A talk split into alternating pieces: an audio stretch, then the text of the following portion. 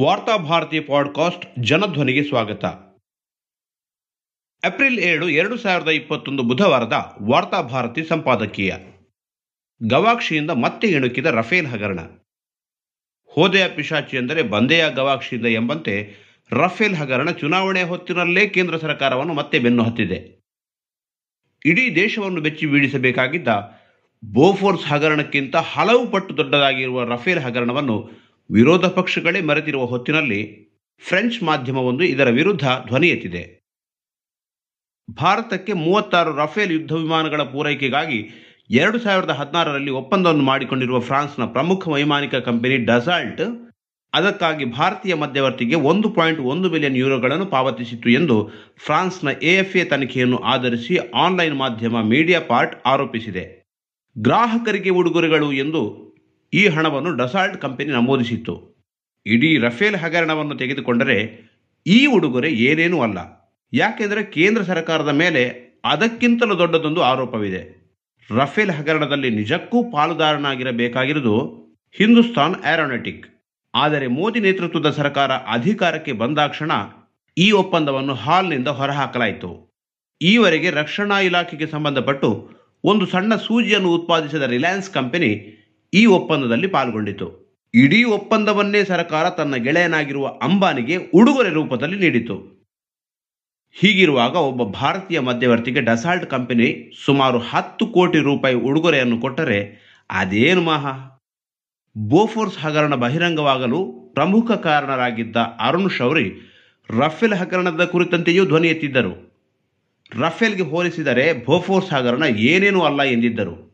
ಸಾಮಾಜಿಕ ಹೋರಾಟಗಾರರು ರಫೇಲ್ ಹಗರಣದ ವಿರುದ್ಧ ನ್ಯಾಯಾಲಯದ ಮೆಟ್ಟಿಲೇರಿದ್ದರು. ಒಂದು ವೇಳೆ ಈ ಹಗರಣದ ಕುರಿತಂತೆ ವಿರೋಧ ಪಕ್ಷಗಳು ಒಂದಾಗಿ ದೊಡ್ಡ ಧ್ವನಿಯಲ್ಲಿ ಪ್ರಶ್ನಿಸಿದ್ದರೆ, ತನಿಖೆಗಾಗಿ ಆಗ್ರಹಿಸಿದ್ದರೆ ಹಲವು ತಲೆಗಳು ಉರುಳುತ್ತಿದ್ದವೇನೋ ವಿಪರ್ಯಾಸವೆಂದರೆ ರಫೇಲ್ ಹಗರಣದ ಬಗ್ಗೆ ಸಿಬಿಐ ಮುಖ್ಯಸ್ಥರೊಬ್ಬರು ಮಾಹಿತಿಗಳನ್ನು ಸಂಗ್ರಹಿಸುತ್ತಿದ್ದಂತೆಯೇ ಅವರನ್ನು ವಜಾಗೊಳಿಸಲಾಯಿತು. ಮಾತ್ರವಲ್ಲ, ಇಡೀ ಸಿಬಿಐಯನ್ನೇ ನಿಷ್ಕ್ರಿಯಗೊಳಿಸಿ ತನ್ನ ಮೂಗಿನ ನೇರಕ್ಕಿರುವ ಅಧಿಕಾರಿಯನ್ನು ಅಲ್ಲಿಗೆ ನೇಮಿಸಲಾಯಿತು. ಇತ್ತ ಸುಪ್ರೀಂ ಕೋರ್ಟ್ ಕೂಡ ಸರ್ಕಾರದ ಪರವಾಗಿಯೇ ಮಾತನಾಡಿತು. ಯಾವುದೇ ತನಿಖೆ ನಡೆಯುವ ಮುನ್ನವೇ ರಫೇಲ್ ಹಗರಣದ ತನಿಖೆ ನಡೆಯುವ ಅಗತ್ಯವೇ ಇಲ್ಲ ಎಂದು ಸರ್ವೋಚ್ಚ ನ್ಯಾಯಾಲಯ ಹೇಳಿತ್ತು.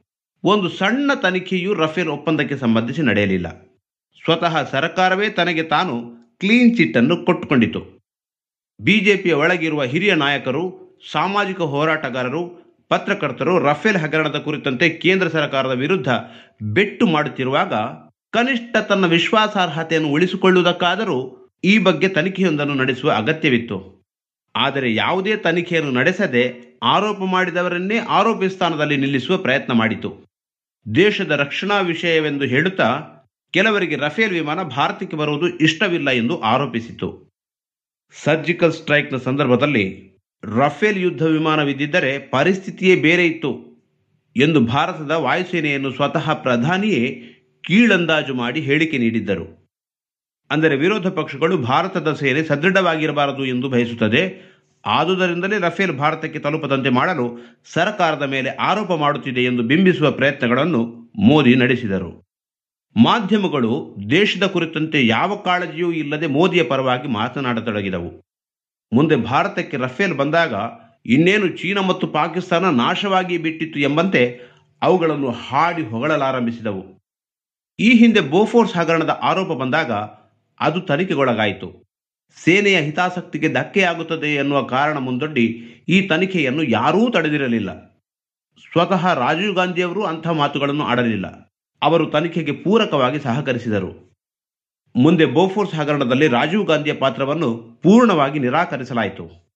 ಕಾರ್ಗಿಲ್ ಯುದ್ಧದ ಸಮಯದಲ್ಲಿ ಭಾರತಕ್ಕೆ ನೆರವಿಗೆ ಬಂದದ್ದು ಈ ಬೋಫೋರ್ಸ್ನಲ್ಲಿ ಖರೀದಿಸಿದ ಶಸ್ತ್ರಾಸ್ತ್ರಗಳು ಎನ್ನುವುದನ್ನು ಕೇಂದ್ರ ಸರ್ಕಾರ ಮರೆಯಬಾರದು.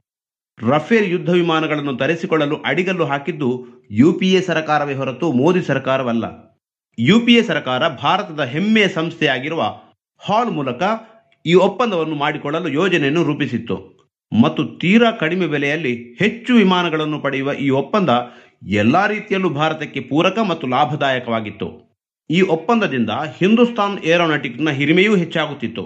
ಆದರೆ ಯಾವಾಗ ಮೋದಿ ನೇತೃತ್ವದ ಸರ್ಕಾರ ಅಧಿಕಾರಕ್ಕೆ ಬಂತೋ, ಒಪ್ಪಂದದಲ್ಲಿ ದೊಡ್ಡ ಬದಲಾವಣೆ ಆಯಿತು. ಹಿಂದೂಸ್ತಾನ್ ಏರೋನಾಟಿಕ್ಸ್ ಅನ್ನು ಒಪ್ಪಂದದಿಂದ ಹೊರಹಾಕಿ ಆ ಜಾಗಕ್ಕೆ ರಿಲಯನ್ಸ್ ಸಂಸ್ಥೆಯನ್ನು ತರಲಾಯಿತು. ಅಷ್ಟೇ ಅಲ್ಲ ಈ ಬಾರಿ ದುಬಾರಿ ಬೆಲೆಯಲ್ಲಿ ಕಡಿಮೆ ಯುದ್ಧ ವಿಮಾನಗಳನ್ನು ಕೊಂಡುಕೊಳ್ಳಲು ನಿರ್ಧರಿಸಿತು. ನಿಜಕ್ಕೂ ದೇಶದ ಮೇಲೆ ಯಾರಿಗೆ ಕಾಳಜಿ ಇತ್ತು ಎನ್ನುವುದನ್ನು ಅರ್ಥ ಮಾಡಿಕೊಳ್ಳಲು ಕಷ್ಟವೇನೂ ಇಲ್ಲ. ಒಂದು ವೇಳೆ ರಫೇಲ್ ಹಗರಣ ಗಂಭೀರವಾಗಿ ತನಿಖೆ ನಡೆದಿದ್ದರೆ ಹಲವು ರಾಜಕಾರಣಿಗಳು, ಉದ್ಯಮಿಗಳು ಜೈಲು ಸೇರಬೇಕಾದಂತಹ ಪರಿಸ್ಥಿತಿ ನಿರ್ಮಾಣವಾಗಿ ಬಿಡುತ್ತಿತ್ತು. ರಕ್ಷಣಾ ಸಚಿವರಾಗಿದ್ದ ಪಾರಿಕರ್ ಅವರ ಸಾವಿನೊಂದಿಗೆ ಇಡೀ ಪ್ರಕರಣ ಮೂಲೆ ಸೇರಿತು ಇದೀಗ ಫ್ರಾನ್ಸಿನ ಮಾಧ್ಯಮವೊಂದು ರಫೇಲ್ ಹಗರಣವೆನ್ನುವ ಹೆಬ್ಬಾವಿನ ಬಾಲದ ಕಡೆಗೆ ಬೆರಳು ತೋರಿಸಿದೆ. ಈ ಬಾಲವನ್ನು ಇಟ್ಟುಕೊಂಡು ಇಡೀ ಹಾವನ್ನು ಹೊರಗೆ ತರಬೇಕಾಗಿದೆ. ಹಗರಣ ತನಿಖೆಗಾಗಿ ವಿರೋಧ ಪಕ್ಷಗಳು ಮತ್ತೆ ಒಂದಾಗಬೇಕು. ದೇಶದ ರಕ್ಷಣೆಯ ಹೆಸರಿನಲ್ಲಿ ವಂಚನೆಗಳು ನಡೆದಿದ್ದರೆ ಅದು ದೇಶಕ್ಕೆ ಎಸಗಿದ ದ್ರೋಹವಾಗಿದೆ. ದೇಶಕ್ಕಿಂತ ದೊಡ್ಡವರು ಯಾರೂ ಇಲ್ಲ. ಈ ಹಿನ್ನೆಲೆಯಲ್ಲಿ ರಫೇಲ್ ಹಗರಣ ತನಿಖೆಗಳಿಗಾಗಿ ದೇಶಕ್ಕಾದ ಕಷ್ಟ ನಷ್ಟಗಳಿಗೆ ಕಾರಣರಾರು ಎನ್ನುವುದನ್ನು ಹೊರಗೆಳೆಯುವುದು ಅತ್ಯಗತ್ಯವಾಗಿದೆ.